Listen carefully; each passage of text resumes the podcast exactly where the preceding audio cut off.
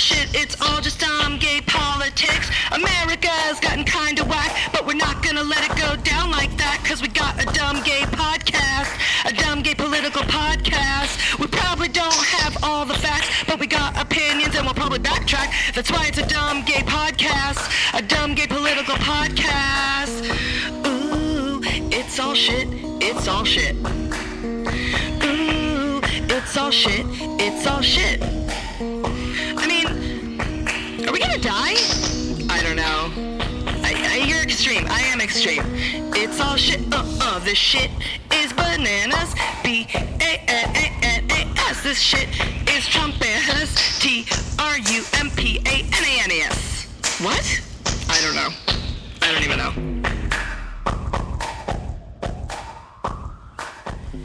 Hey everybody!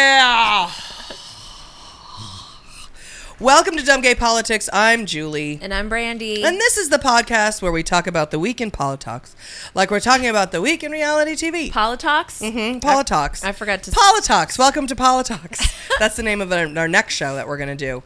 Politics. That's going to be our second show for the radio. You know what? That'd be... You know what I can't wait to do? Have another free show. That sounds fun. I forgot to take my gum out, so I'll take that out now. Politics. It's 1 week post-mooch. We should end the podcast now. Yeah. After we did that. I think it's a wrap. Obviously, because there's really nowhere else we can go.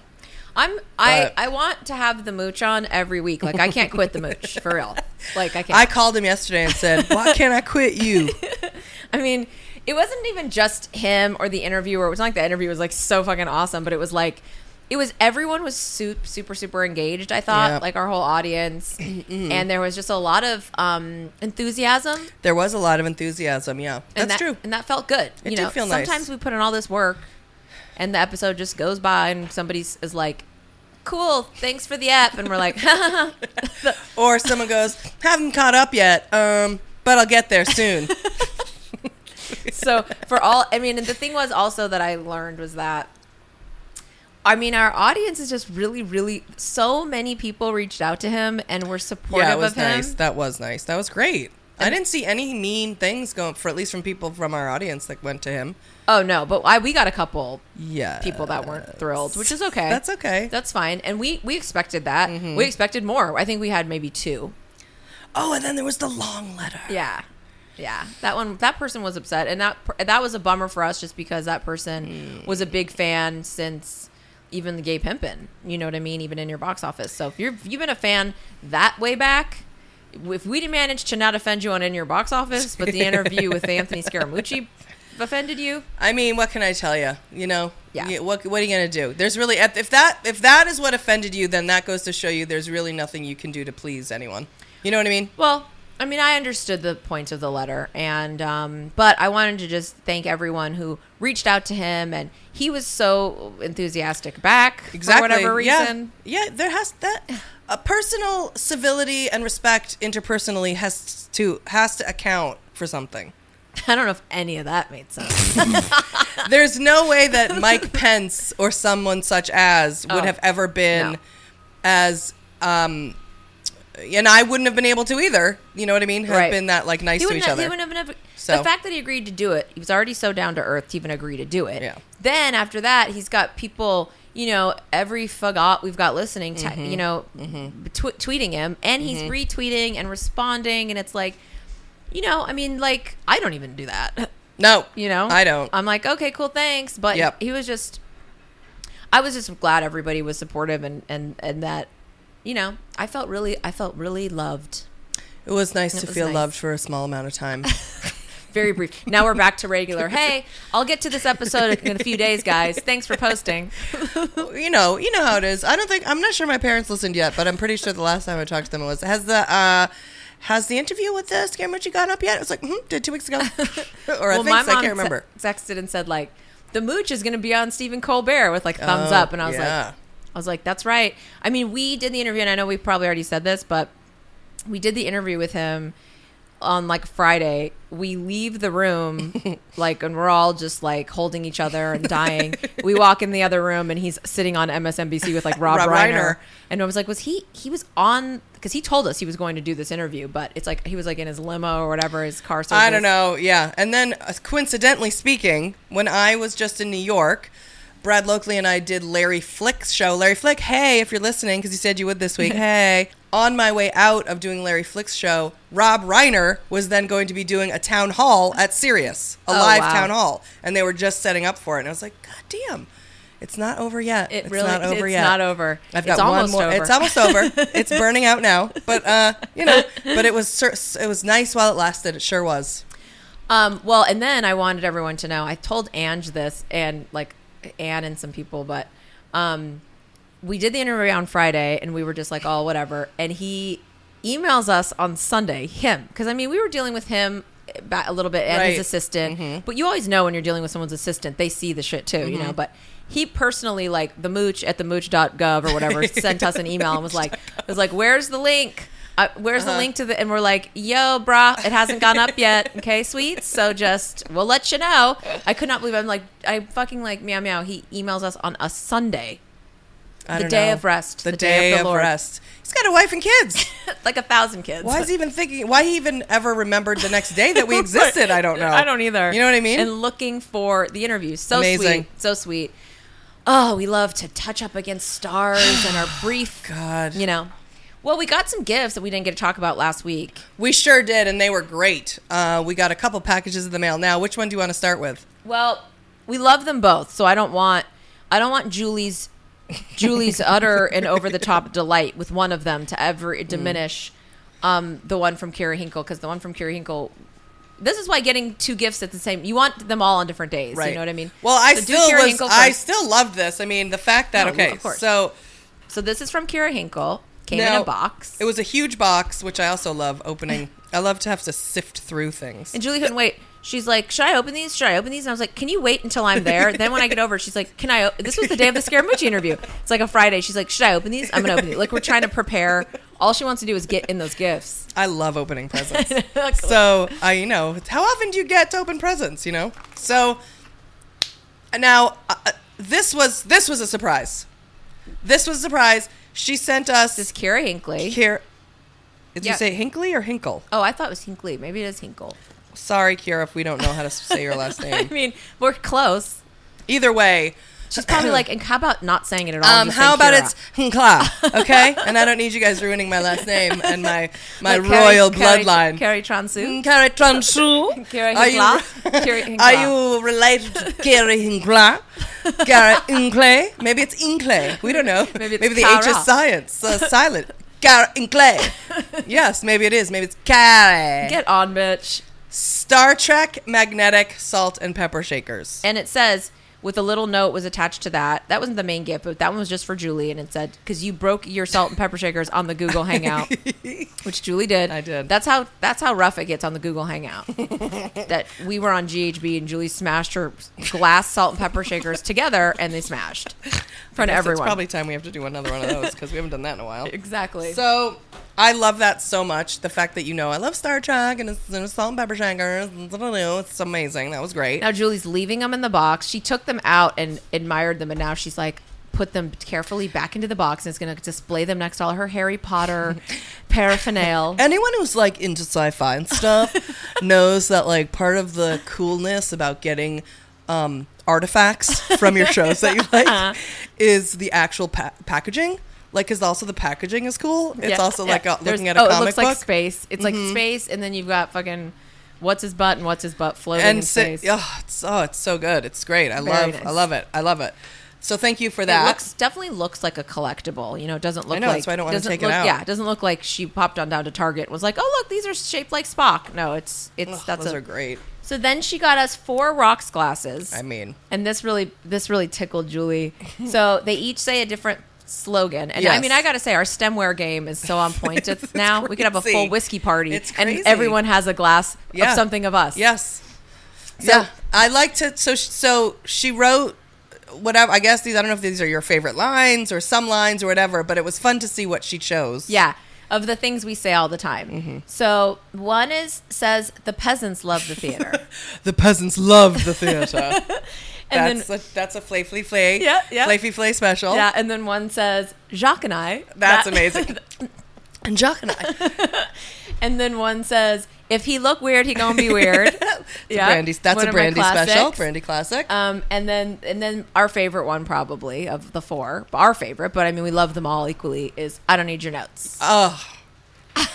Now, even though we didn't coin the phrase, I feel that we've certainly co-opted it. In fact, I think we coined none of them. That's true. One's from Leah Remini. Oh, you're right. He look weird, he gonna be weird is from like a guy on Howard Stern who was on the street. And they said, do you want Gary to babysit? Oh, right, or like, right. Or like tan mom. And he's like, I want this lady. And like, why didn't you want him? He's like, because if he look weird, he gonna be weird. Right.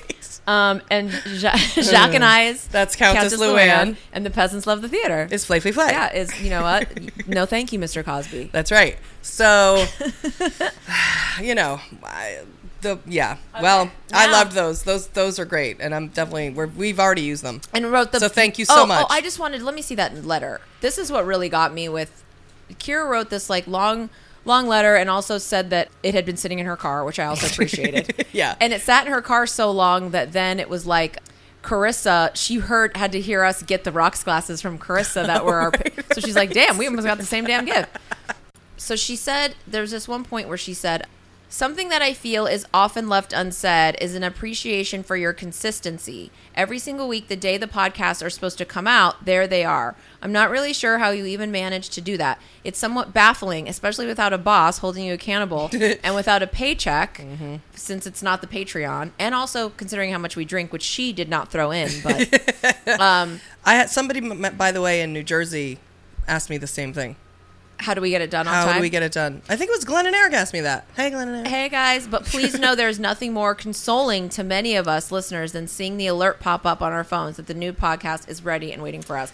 I, love that so hard. I mean, her whole letter was really great. But that part, I was like, yeah, man. Thanks, Keira. Fuck yeah. I mean, we have... You know, you guys know we don't even need to pat ourselves on the back, but we've definitely been up in here recording 14 episodes because Julie's got to go out of town and celebrate fucking Passover and Jewish stuff and stupid Christmas and holidays. It's all because of me.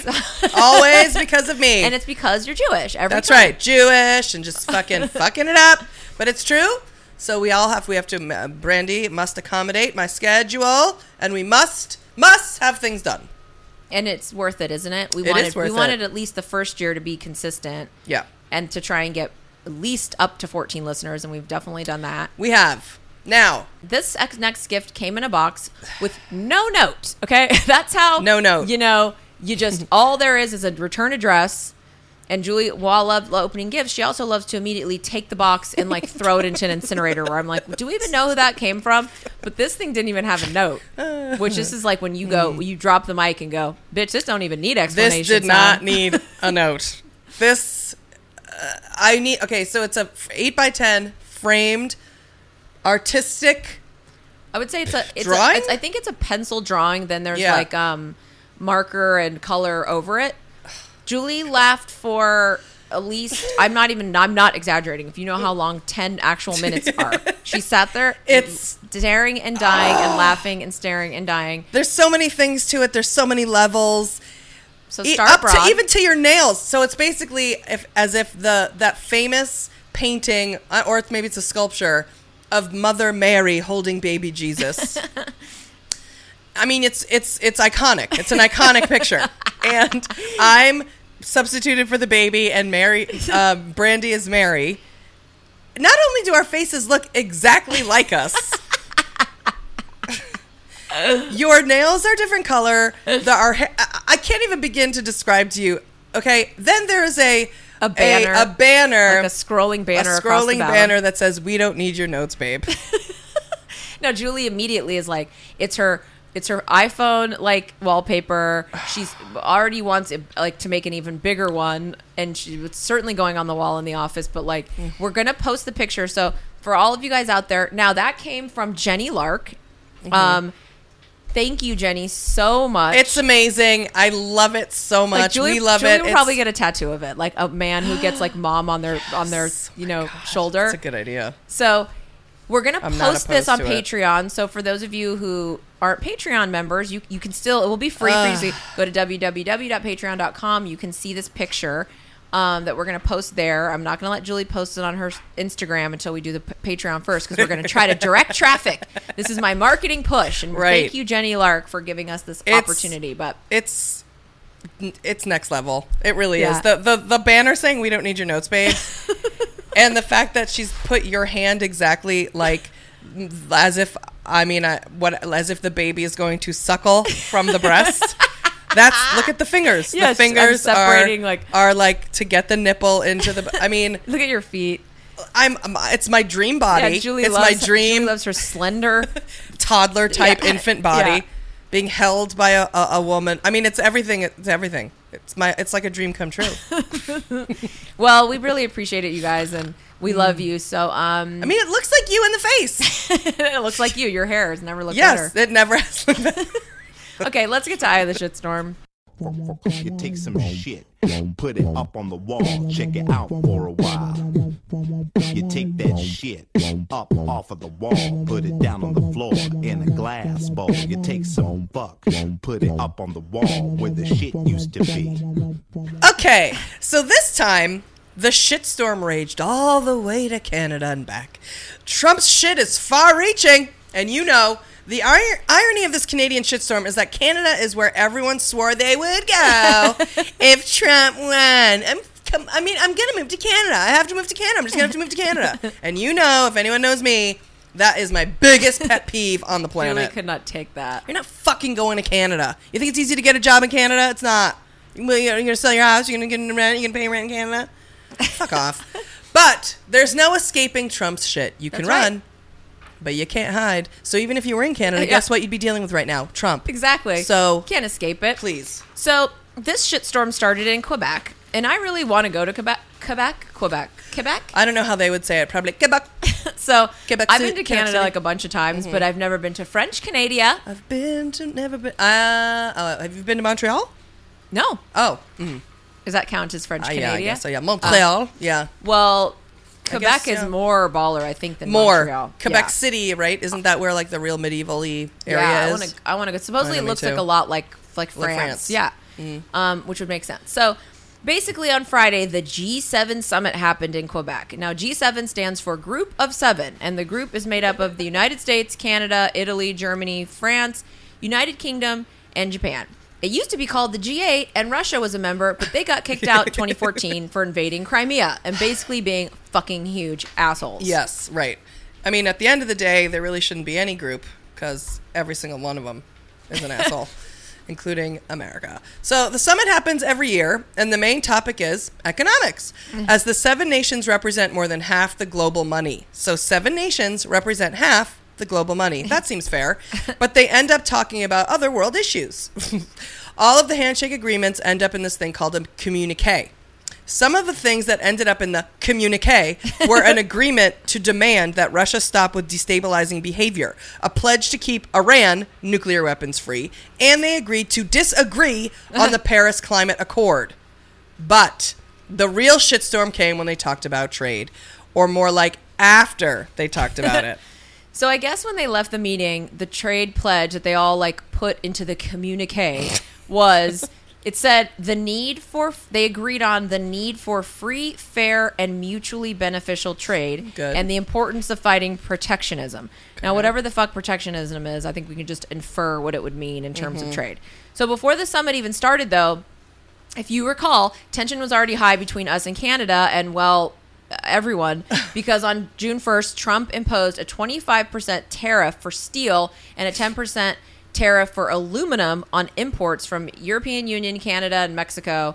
And then all of them, in turn, announced they were going to make retaliatory tariffs. So now we're having a tariff off. Yeah. We're having a tariff. Right, exactly. We're having a global tariff. And now we're going to go to the G7 summit, and everyone's going to pretend that the tariff's not on. Right. But the tariff's been on. Right. The tariff has been on, and everyone has talked shit. Everyone in there has talked shit about Trump. by the way. And he's talked shit about everyone in there. Yeah. But they all have to go in there and be like, hey, what's up? Not much. How you doing? No, good. It's good.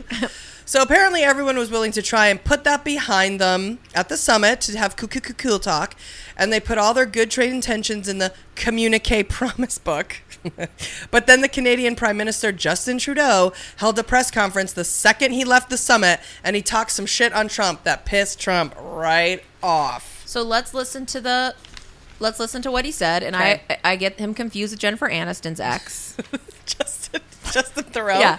So Justin Trudeau Aniston. Here he is. Okay, so here's Justin Trudeau Aniston. I told the president that we would be moving forward with retaliatory equivalent tariffs as of July 1st, and he expressed to me that he thought that would be a mistake. And I certainly... agree that it's not something that we want to do. We do not want to harm American workers. We do not want to harm trade between Canada and the United States. But the administration's choice to impose illegal and unacceptable tariffs, illegitimate and unacceptable tariffs to Canadian steel workers and auto workers and on the Canadian economy must be met with an equivalent response. I don't want to hurt American workers. They're our neighbors, they're our friends, but my job is to stand up for Canadian workers, Canadian interests, and I will do that without flinching. That's what I explained to the president. I don't know, I'm getting down on the trade thing. I'm fine with all of it. Not just with Canada, but with all of them. Right. I have to be honest and say that I'm not sure how I feel. Yeah.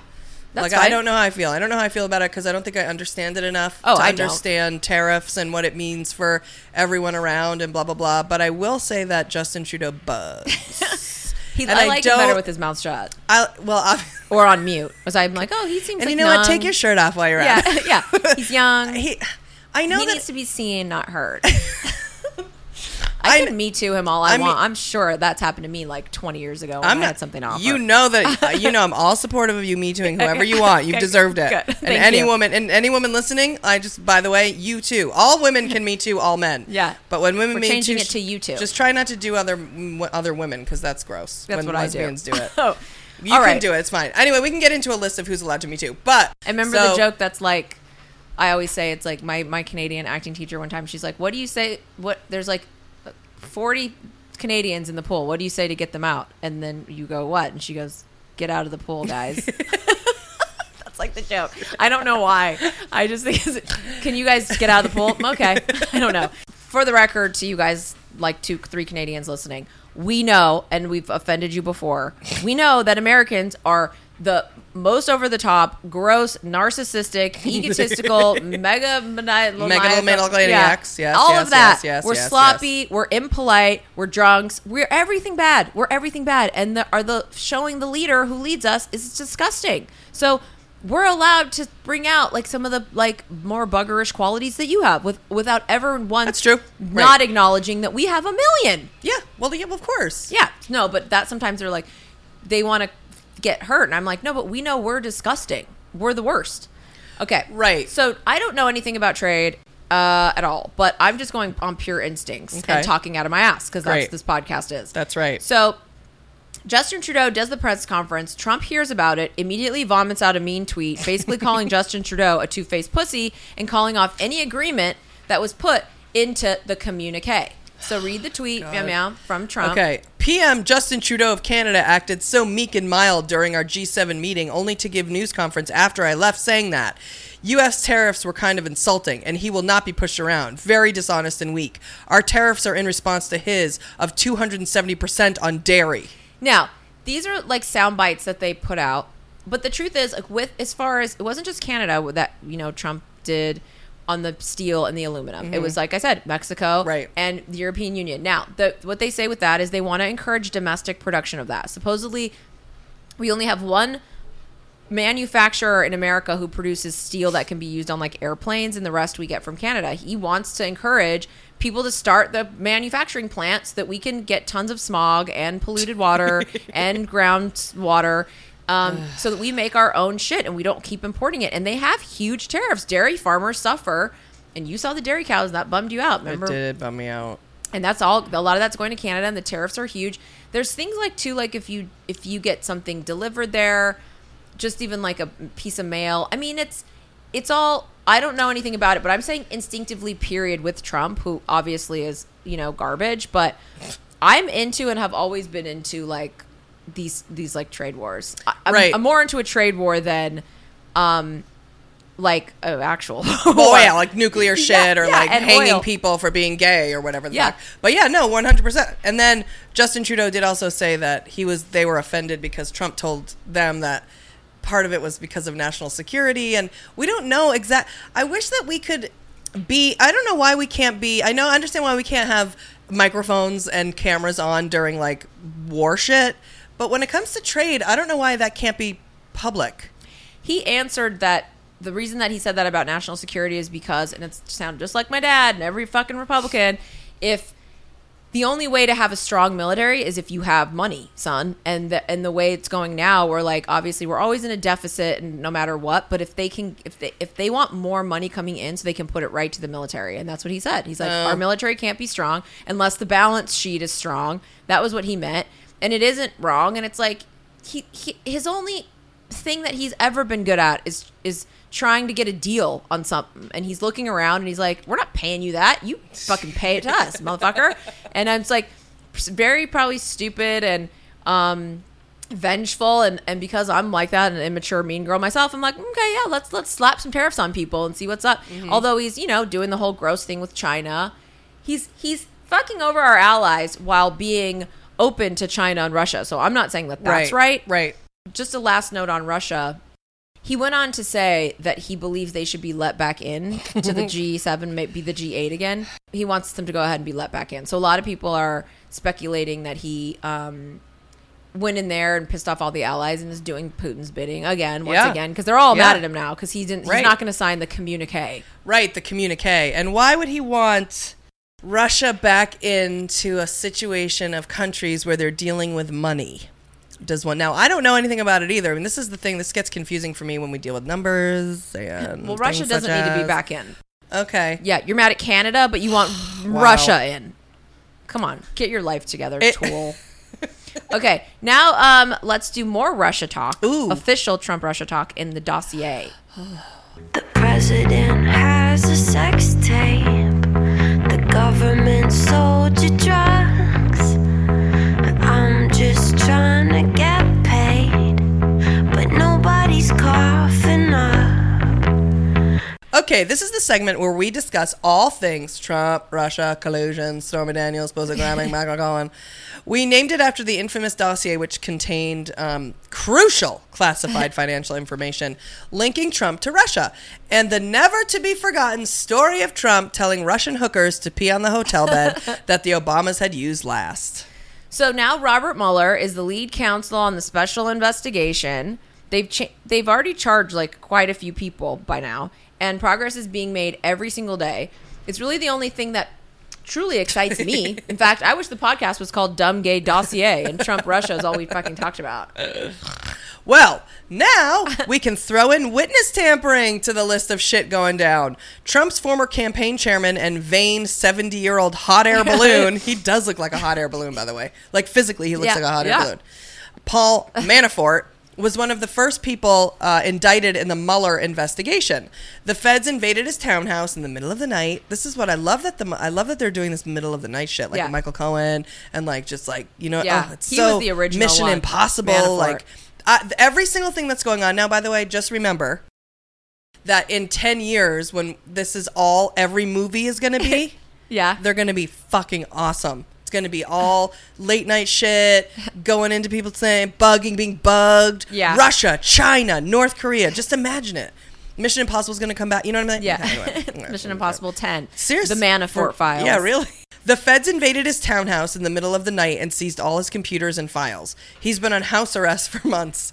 Well, on Friday, he added witness tampering and obstruction of justice to his laundry list of money laundering crimes. Okay, so apparently he's chilling in the crib with the ankle bracelet on, texting people on WhatsApp, okay? Straight up using WhatsApp. Wow. Now, Julie and I prefer Kik to WhatsApp, but what I read was that WhatsApp, I guess, is like really encrypted. Really? Yeah. Do we need to move to WhatsApp? I don't need our things encrypted, but I like the interface better on Kik. Okay. People use WhatsApp, to do international, but Kik does it too. It does. I had to do that recently with my parents. They went on a cruise. Then they used WhatsApp, right? And then they were like, WhatsApp. And yeah, everybody gets on it, and I'm always like, All right, so apparently go find Paul Manafort and see if you can get him to witness tamper you. I wonder if I could add him as a friend on WhatsApp. Yeah, see if you can. So, and then you guys start like Venmoing each other money. Yes. You start Postmate friending, Yelp friending. Ugh. So they caught him, and now Mueller has requested that his $10 million bail be revoked and that Manafort spend the remainder of his time awaiting trial in jail where he fucking belongs. Yeah, clearly. I mean, come on. Remember you read that he was like, he can only leave for church services and the hospital. And you were like, oh, does he need to go to church? Yeah, because does that Frankenstein hobbling motherfucker look like he goes to church? Does he need to go to hair dye church? I'm quite sure. Veneer church. Come on. I'm quite sure he's going to church. Here's the four former Trump campaign associates, Michael Flynn, Paul Manafort, Richard Gates, and George Papadopoulos. Have all been charged, though none of the charges they say are have been directly relinked to the campaign, but they've all been found to have been breaking the law all day long. Okay. Right. And there's tax evasion and bank fraud charges against Paul Manafort and Rick Gates. And Rick Gates pled guilty on February 23rd to federal conspiracy and false statement charges. So right after the guilty plea, Mueller moved to drop 22 bank and tax fraud charges, making everyone assume that he's now turned and he's giving information. Right. So Rick Gates might have even been the one who got fucked with on WhatsApp because somebody went and told Mueller, the motherfucker's texting me on WhatsApp trying to get me to say that, telling me to lie. Two people did, too. Now he has witness tampering and they're like, he can't be in his house taking bubble baths and watching you porn and texting people. No, he cannot. I mean, is Mueller... I can only... that's the other thing in the movie I can't wait to see is, how this guy is spending his nights at home and what he knows that we don't even know yet. You know what I mean? Exactly. Because that Mueller knows so much that we don't even... Well, we can't even imagine. But, 22 counts of bank fraud being dropped.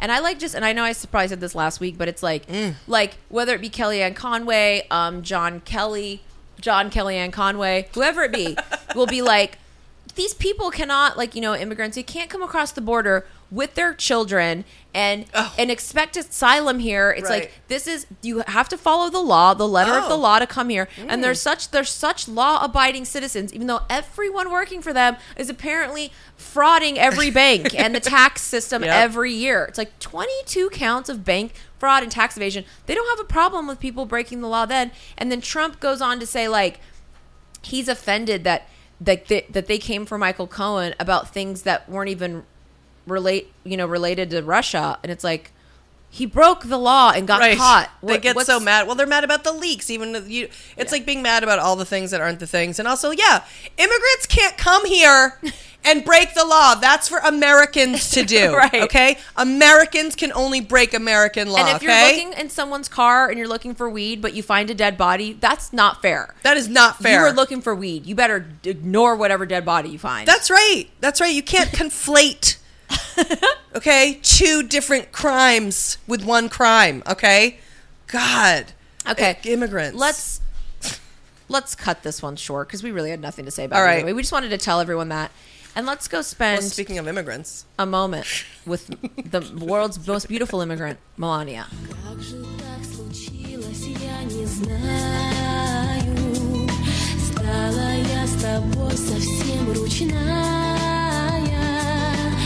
So we here at Dumb Gay Politics were really worried for the First Lady, as it was reported a couple weeks ago that she had to have a 5-hour kidney surgery and an extended hospital stay.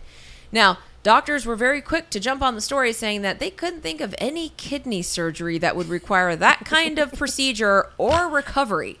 Now, there's been much speculation as to where the First Lady actually was, so we're going to let Melania herself clear up the mystery and put the rumors to rest once and for all. Hello, Brandy. Hi, Melania. It's so good to be here, be out of the house. you know, I was in recovery for a while, but then I had to, I have been, people say, no, she don't go out. She's stuck in home in bed, hooked up because of kidney machine. Oh, yeah. But I went out recently to host the Ford Theatre Gala. Okay. You know, people don't know that. I don't know. Now, if you're wondering what I wore, you can buy it. Apparently, I saw this online. My dress at Saks Fifth Avenue. Oh, you wore one of your own creations? Or no, it's called Escada. Oh, Escada. I don't know. Is that a thing? Uh-huh. Well, yeah, no, right. Beautiful, wonderful designer. The dress is only $2,800. Oh, that's...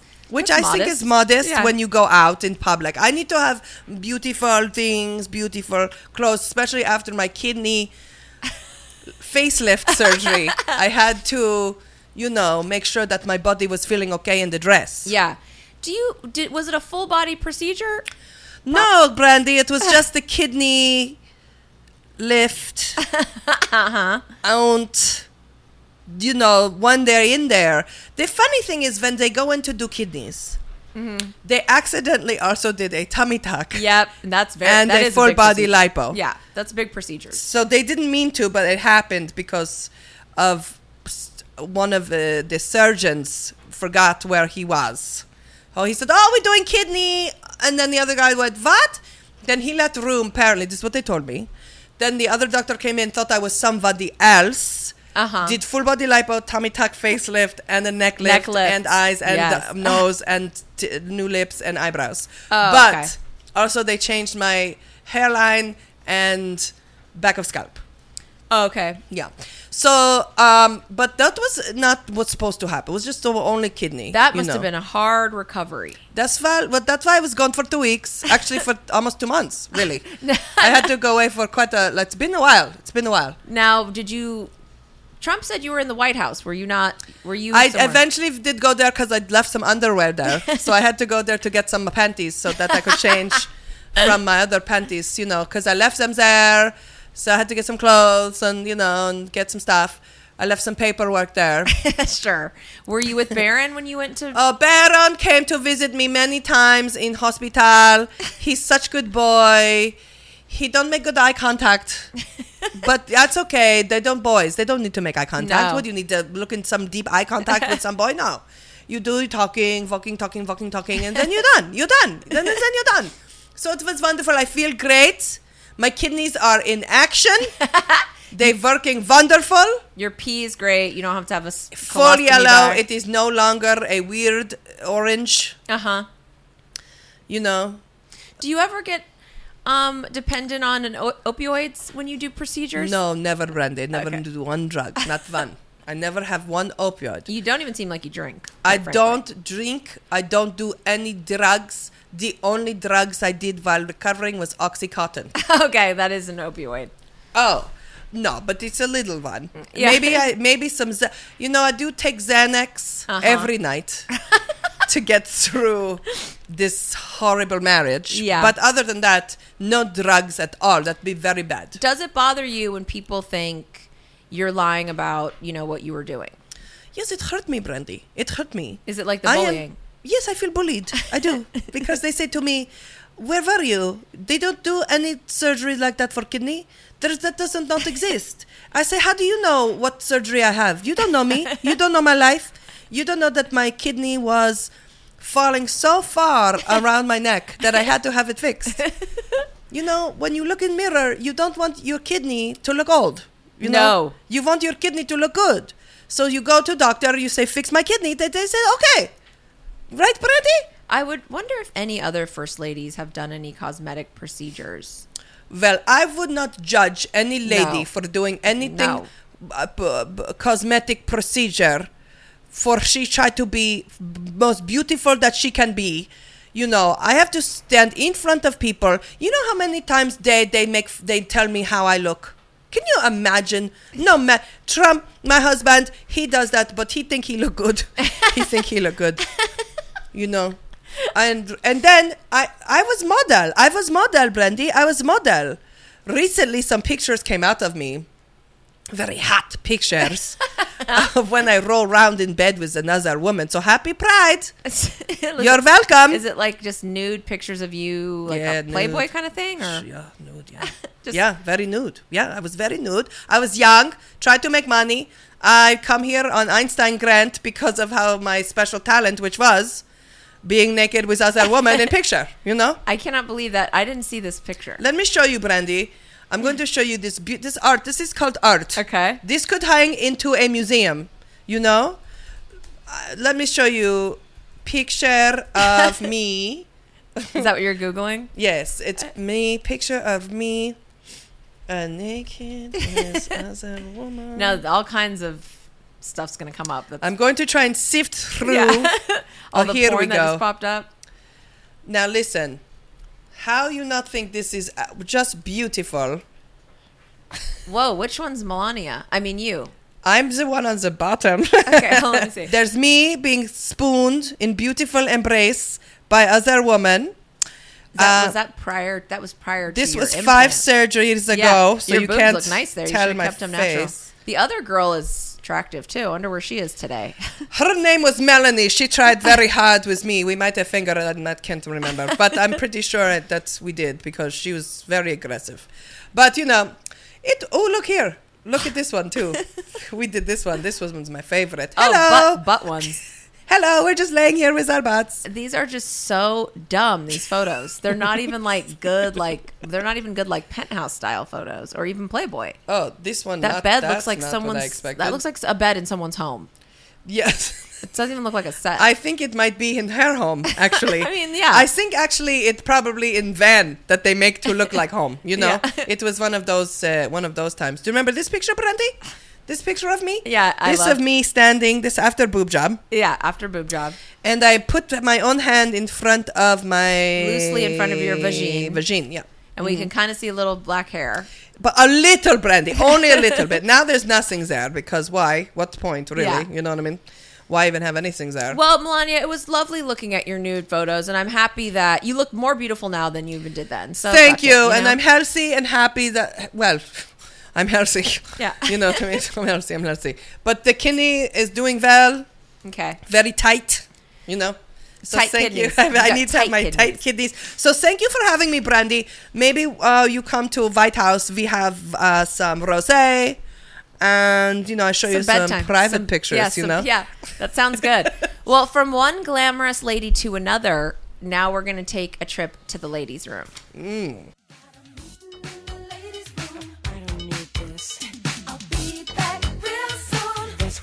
Being in the neighborhood. In the ladies' room. Where's my jewelry? I'll be back real soon. Can we talk? This is the part of the show where we get to talk about ladies doing lady stuff. And this week we are taking it back to our reality roots with a heartwarming little tale about everyone's favorite thirst bucket, Kim Kardashian. That's fucking right. Okay, so we all saw the pic of Kim Kardashian standing in the Oval Office next to a seated Donald Trump. And he had that smile, you know, the one. Yeah, the big one. Where he's like, but he's smug and it's pushing and he seems, he's trying to seem like nice and benevolent, but he's like the cat that ate the canary type vibe. Like, look at this, look what I'm doing. It's very weird when he smiles that wide. It's so weird. And it must be so dry. And then she has a serious look on her face, standing next to the desk with like extensions down to her waist, looking like an extra stripper who sells real estate now. She's like in all black, a blazer. I'm like, what is with those 2004 waist length extensions? So she was there. Everybody, you know, probably heard that she was there to try to get this woman pardoned. Right. Now, Van Jones, our... not a friend to the show, but someone that we're obsessed with. Yeah. Who isn't? He has a show called The Van Jones Show. The only person that watches it is Julie. And she DVRs it. And he had on Kim Kardashian, and I was like immediately like, okay, let me get on this. Yep. So on that interview, she had her hair slicked into the dumbest ponytail I have ever seen. Well, she was being serious. I mean, it was like Blonde Ambition tour. And by the way, I hated when Madonna did that with her ponytail. It was like too tight. Yeah. She had one strand of hair trying to pretend it was a baby hair coming down the corners. And then there's Van, and they're in some room. And she explained what went on. She is on Twitter. But for the broad stroke is that she wanted to get this woman named Alice Marie Johnson, who had been in an Alabama jail for 21 years. Mm. She was sentenced to life, life in prison. Life in prison for selling drugs and money laundering. A first-time non-violent drug-related offense. First-time offense. First time. She had 4 kids. Life in prison. Life in prison. Money laundering, meaning I'm selling drugs and trying to pretend I got the money from my regular job. Right. Like you're saying money laundering like she's Paul Manafort. She really was just like, this was from my waitress job. And they're like, bitch. Exactly. Yeah. Meanwhile... You can't. The hypocrisy of it, obviously, you can't begin to get into. The racism of it is beyond. Not one person in from Enron's in jail. I mean, you know, you can get into a beyond a thing about it. This woman just was. She had nothing. She was desperate. She sold some fucking coke. Yeah, she had four kids. She lost her job. I certainly don't. She can go ahead and sell some to me. But and I know that she's an amazing, bright star in the world. Right. I mean, if you haven't seen an interview with her or even just the clip of her running to see her family, she has 4 kids. She's been in jail for 21 years. Her kids are grown. Her parents died, you know. And I don't know what Alabama judge, and I need to walk up and slap him across his KKK head. Yes. Put a woman with 4 kids, life in prison. Life in prison. Who does that? For selling cocaine? It's like, is Alabama just, they have nothing but endless money to give someone free room and board for life? Like, this is why, and I know we just need to keep that, this is a tangent, but I do want to say to you, or tell the world, this is why drugs need to be legalized. And even if they're going to remain legal, the punishment for drug anything should not be exceeding 6 months in prison. Period. And I also believe that, especially with someone like this, she shouldn't have gone to jail at all, because that's not somebody who needs to be in prison. Also, in addition, etc., anyone who gets arrested for any kind of drug use, and I don't care if that's selling drugs or whatever it is, have a thing where you have to pay a fine or you have to pay a fee or you pay into something or you get some sort of something like that. Like, these people don't belong in prison. It's so fucking grotesque. And that's what Kim Kardashian said. It was fate, because she just happened to be on Twitter at this exact moment when someone she follows posted a video about this woman, and she just felt really connected to her. I mean, it was just fate. And then so she goes on to say to Van, who Van has been working on this woman's for the case for 3 years. Yeah. So I'm like this. Well, I don't know where Obama was on the shit. I don't know why Obama didn't let her out. I don't know why either, because he let out a lot of people. A lot. And he pardoned a lot of people that needed it, and really great people, like someone who defaced a coin in 1927, like that kind of shit. Van Jones was homies with Obama. Obviously, he's been working on it for 3 years. I don't know why it didn't work with Obama. There was other people. I guess this woman had a team, Alice Marie Johnson, who'd been working on it for more than 8 years. But Kim said she follows somebody, she probably follows fucking Wiz Khalifa or someone fucking annoying like that who posted it.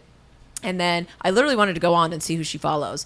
But, it came up, and she just said she felt really connected to this. And anybody would, because this woman has got a great big personality. She didn't have any trouble in prison. She never got in trouble one time. She became an ordained minister. She helped other people. It's like Jeff Sessions, go fuck off. He's probably not even from Alabama, but he just seems like he is. Life in prison. So basically, she said she called up. Van asked her how the shit went down. She said, I don't want people to think that I, went into Trump's office and, a day later she's released. She's like, I've been working on this for 8 months. It's countless calls and emails every single day. Mm-hmm. And I have to fly and go and do meetings and all this crap. And it's it'll be on the season of Keeping Up with the Kardashians. Of course. So, it'll be, yes. For sure. So she was happy to have that be her storyline. Mm-hmm. And good. You know what? And you guys might not know, because we only talked about this on the Patreon, but they did a lot of social justice storylines that we enjoyed. Yes, we enjoyed. Yes. So they can keep it up. Well, and the people, they're the only, and right now, especially with this administration, the only people who are going to help other people are independent, non-government people with money. Yeah. I mean, really, and if you think about it. Philanthropists. And also, there's nothing I want to see more than someone with 2004 extensions down to their waist and a cat face doing social justice. It combines everything I want in life. It's every single thing. I mean, but, then she called Ivanka. Yeah, that's what she did. And Jared. No, she called Ivanka and said, can I get a meeting with your dad? Because she, of course, had Ivanka's cell, and Ivanka clearly hasn't changed that. Right. So she's like, God damn it. She told her the story. She said Ivanka was completely receptive to it and was like, oh, that's so weird. People go to jail for things, whatever. So then she puts her in touch with you know, America's most beautiful lady mannequin, Jared Kushner. Oh. Mm-hmm. And so then from there, Kim was like working, I guess, with Jared Kushner. So all these whole 8 months, her original thing was like, she even though she said, I don't want anyone to think this is what I did, I want everyone to know that's what she thought she was going to do. She thought she was going to get a meeting with him the next week, roll in, peace out, have the shit done. No, because she had to deal with Jared Kushner for 8 months. And then finally, she gets to the meeting. Who's Alice Johnson? He kind of does like some sort of talking like this. Creepster. He likes, you know, he's like, oh, there's a fun. Ivanka's like, Jared, can you come up from the basement? Yeah. He's like, hold on, let me remove this woman's face from my face. And he's always like, I. Someone says I. I love New York. But you're right. It's more up there. Yeah. I have been here for a long time. Yeah, I want to help this black lady in prison. So, I am a good person. I don't kill women and wear their skin. So she goes and meets with Trump, and you know, and Trump's not. He honestly, like, it was probably tougher talking to Jared Kushner. She probably rolled in there and was like, "Look at this shit," and Trump's like, "That's fucked up. Let her out. What's for dinner? That's, you know, whatever. Let's talk about Chloe on The Apprentice." Right. They didn't have any kind of, you know. And then, but with Van Jones, I thought it was interesting just that that she said one thing. She said really touched me. Like she said, I got a lot of people on my team saying, you know, you don't, the last thing you want to do, because Kanye's been bugging on Make America Great Again and all that bullshit. And she will, you know, Kanye tweeted that she's like, he tweeted that tweet. He was like, my wife wants me to tell everyone that she has nothing to do with this. Remember, he like, really I don't remember that. Yeah, after he's saying all that shit about Make America Great Again, fucking slavery was all in everyone's heads or whatever the hell he said.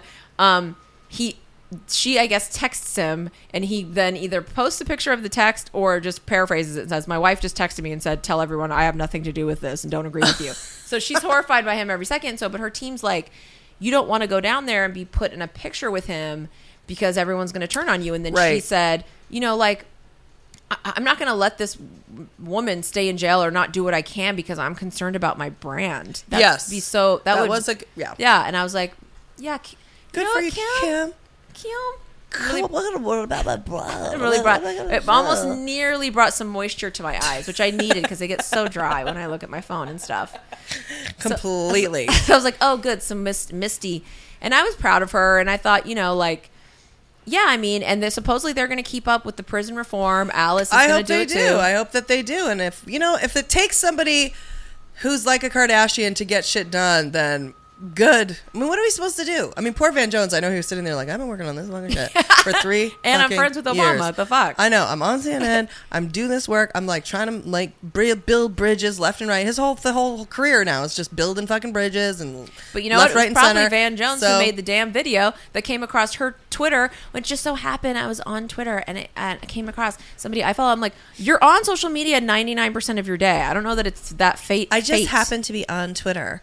What really would have been a revelation is she was like, so there was this 5 minutes I wasn't on Twitter. Exactly. And someone talked to me in the face.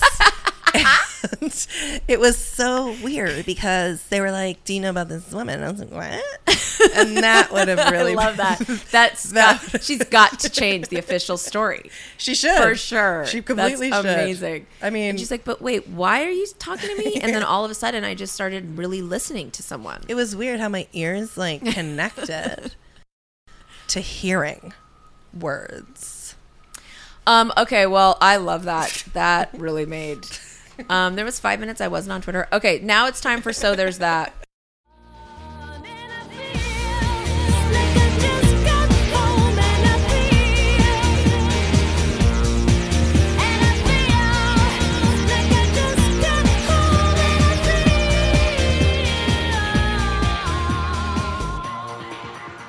Okay, this is the part of the show where Julie has to find something to calm her seething rage. It could be anything happening because of or in spite of Trump's White House. She's all over the... Excuse me, Jacques and I. She's all over the map with this shit, and sometimes she just celebrates someone being cunty on the news. I mean, we try not to judge the bitch, but what...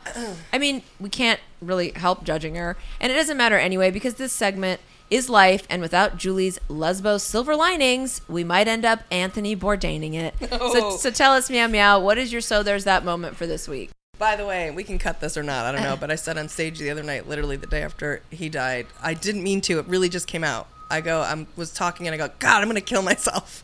And then I heard everyone go like, ooh. And I went, ooh, sorry. Oh, I'm not going to let anyone's actual suicide take away from me getting to say I'm killing myself every day.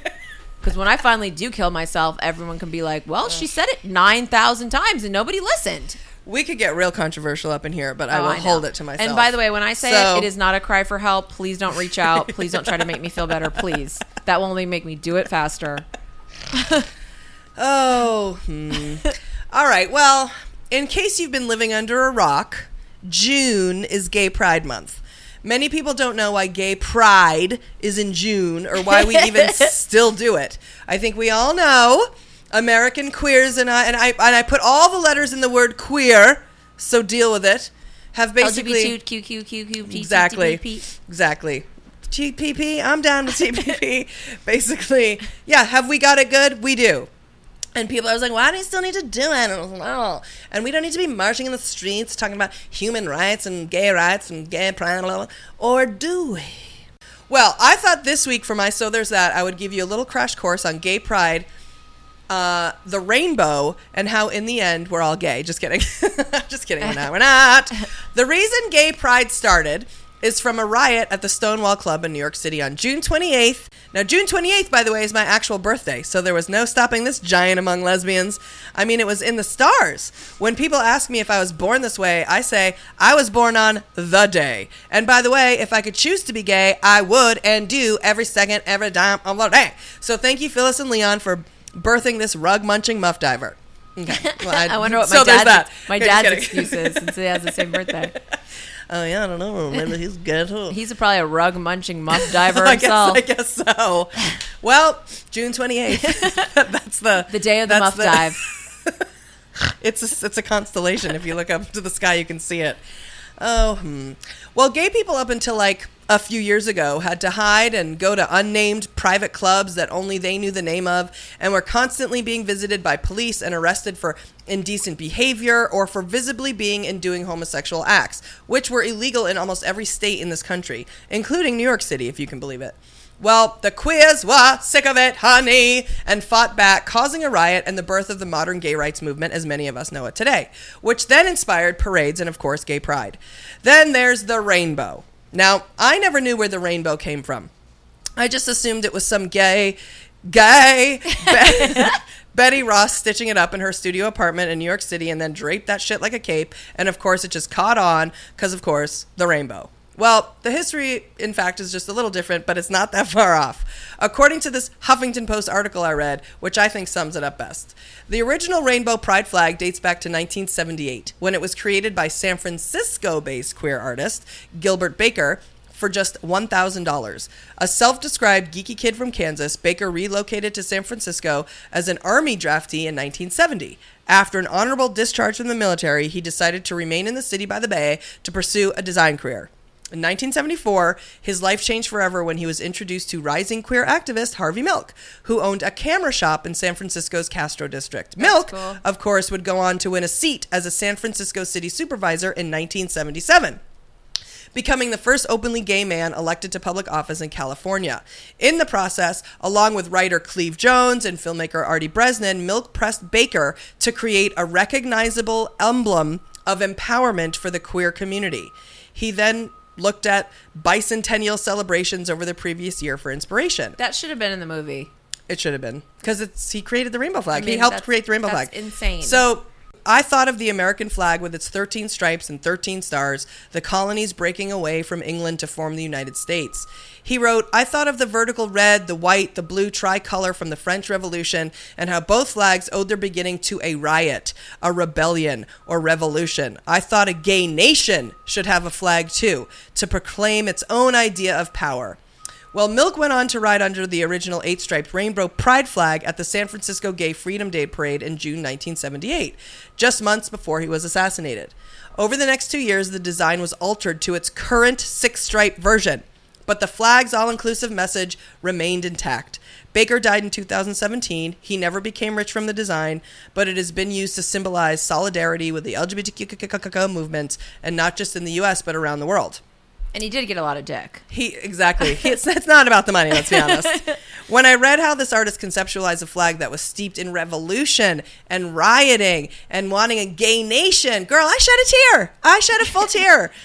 Like, during this Pride Month, even with all the problems, and sure, we may be on the brink of nuclear war with Canada, apparently. Our president is a moronic, money-grubbing bottom feeder surrounded by every high school bully on the playground who not only will bully you, but will do it with a smile while holding the Bible. It's okay.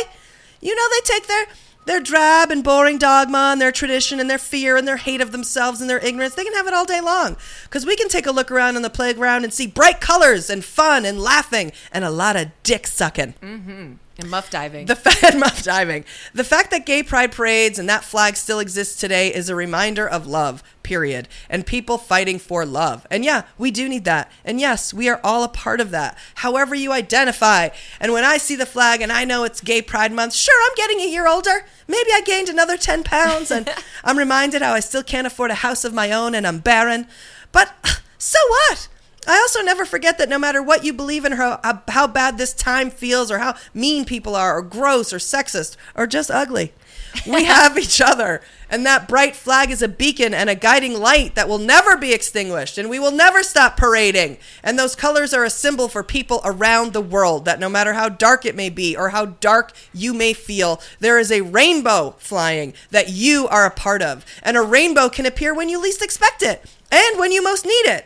And here we are in this month when we really need it. The rainbow isn't just about munching rugs or pig bottoms. No, the rainbow is a miraculous spectrum of light that cannot be confined and will never be denied. So pop over to your local gay pride celebration and just see the rainbow and a lot of twinks. And remember, that's you. And there's love. So there's that.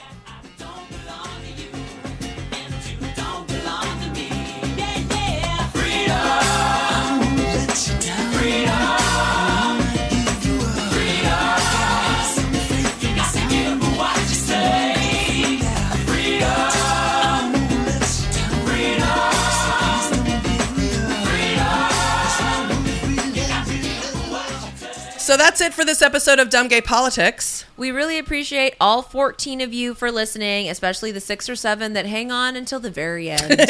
And even though you hear it every time, we cordially invite you to visit our members-only Patreon page at www.patreon.com/dumbgaypolitics. It's $1 an episode, and it's how we keep the lights on around here.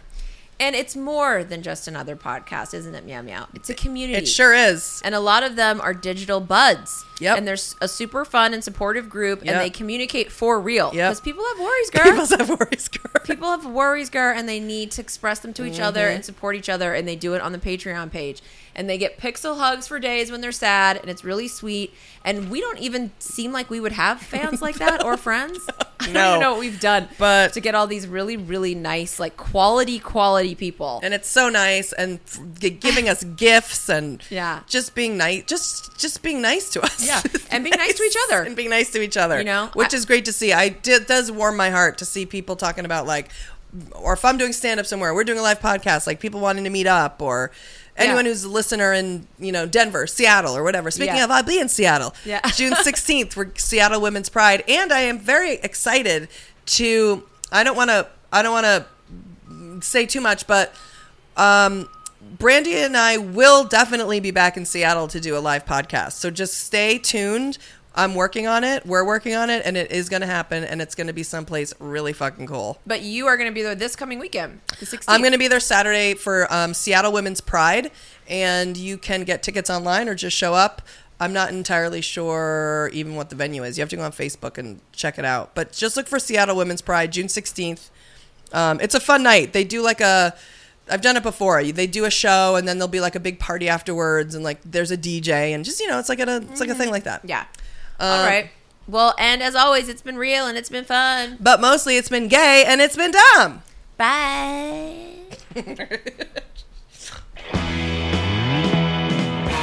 How do you do, I? See, you've met my faithful hand in hand. He's just a little brought down because when you knocked, he thought you were the candy man. Don't get strung up by the way I look. Don't judge a book by its cover. I'm not much of a man by the light of day, but by night I'm one hell of a lover. I'm just a sweet transvestite from transsexual Transylvania. Let me show you a rhyme and maybe play you a sign. You look like you're both pretty groovy. Or if you want something visual that's not too abysmal, we could take in an old Steve Reeves movie. I'm glad we caught you at home. Could we use your phone? We're both in a bit of a hurry. Right. We'll just say where we are, then go back to the car. We don't want to be any worry. Well, you got caught with a flat world. How about that? Well, babies, don't you panic. By the light of the night, it'll all seem all right. I'll get you a satanic mechanic. I'm just a sweet transvestite from transsexual Transylvania. Why don't you stay for the night? Night. Or maybe a bite. Night. I could show you my favorite obsession. I've been making a man with blonde hair and a tan, and he's good for relieving my tension. I'm just a sweet transvestite from transsexual Transylvania. Hey, I'm just a sweet transvestite from transsexual Transylvania.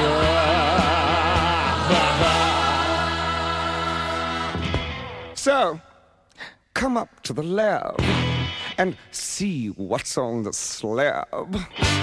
I see you shiver with anticipation. But maybe the rain is really to blame. So I'll remove the cause, but not the symptom.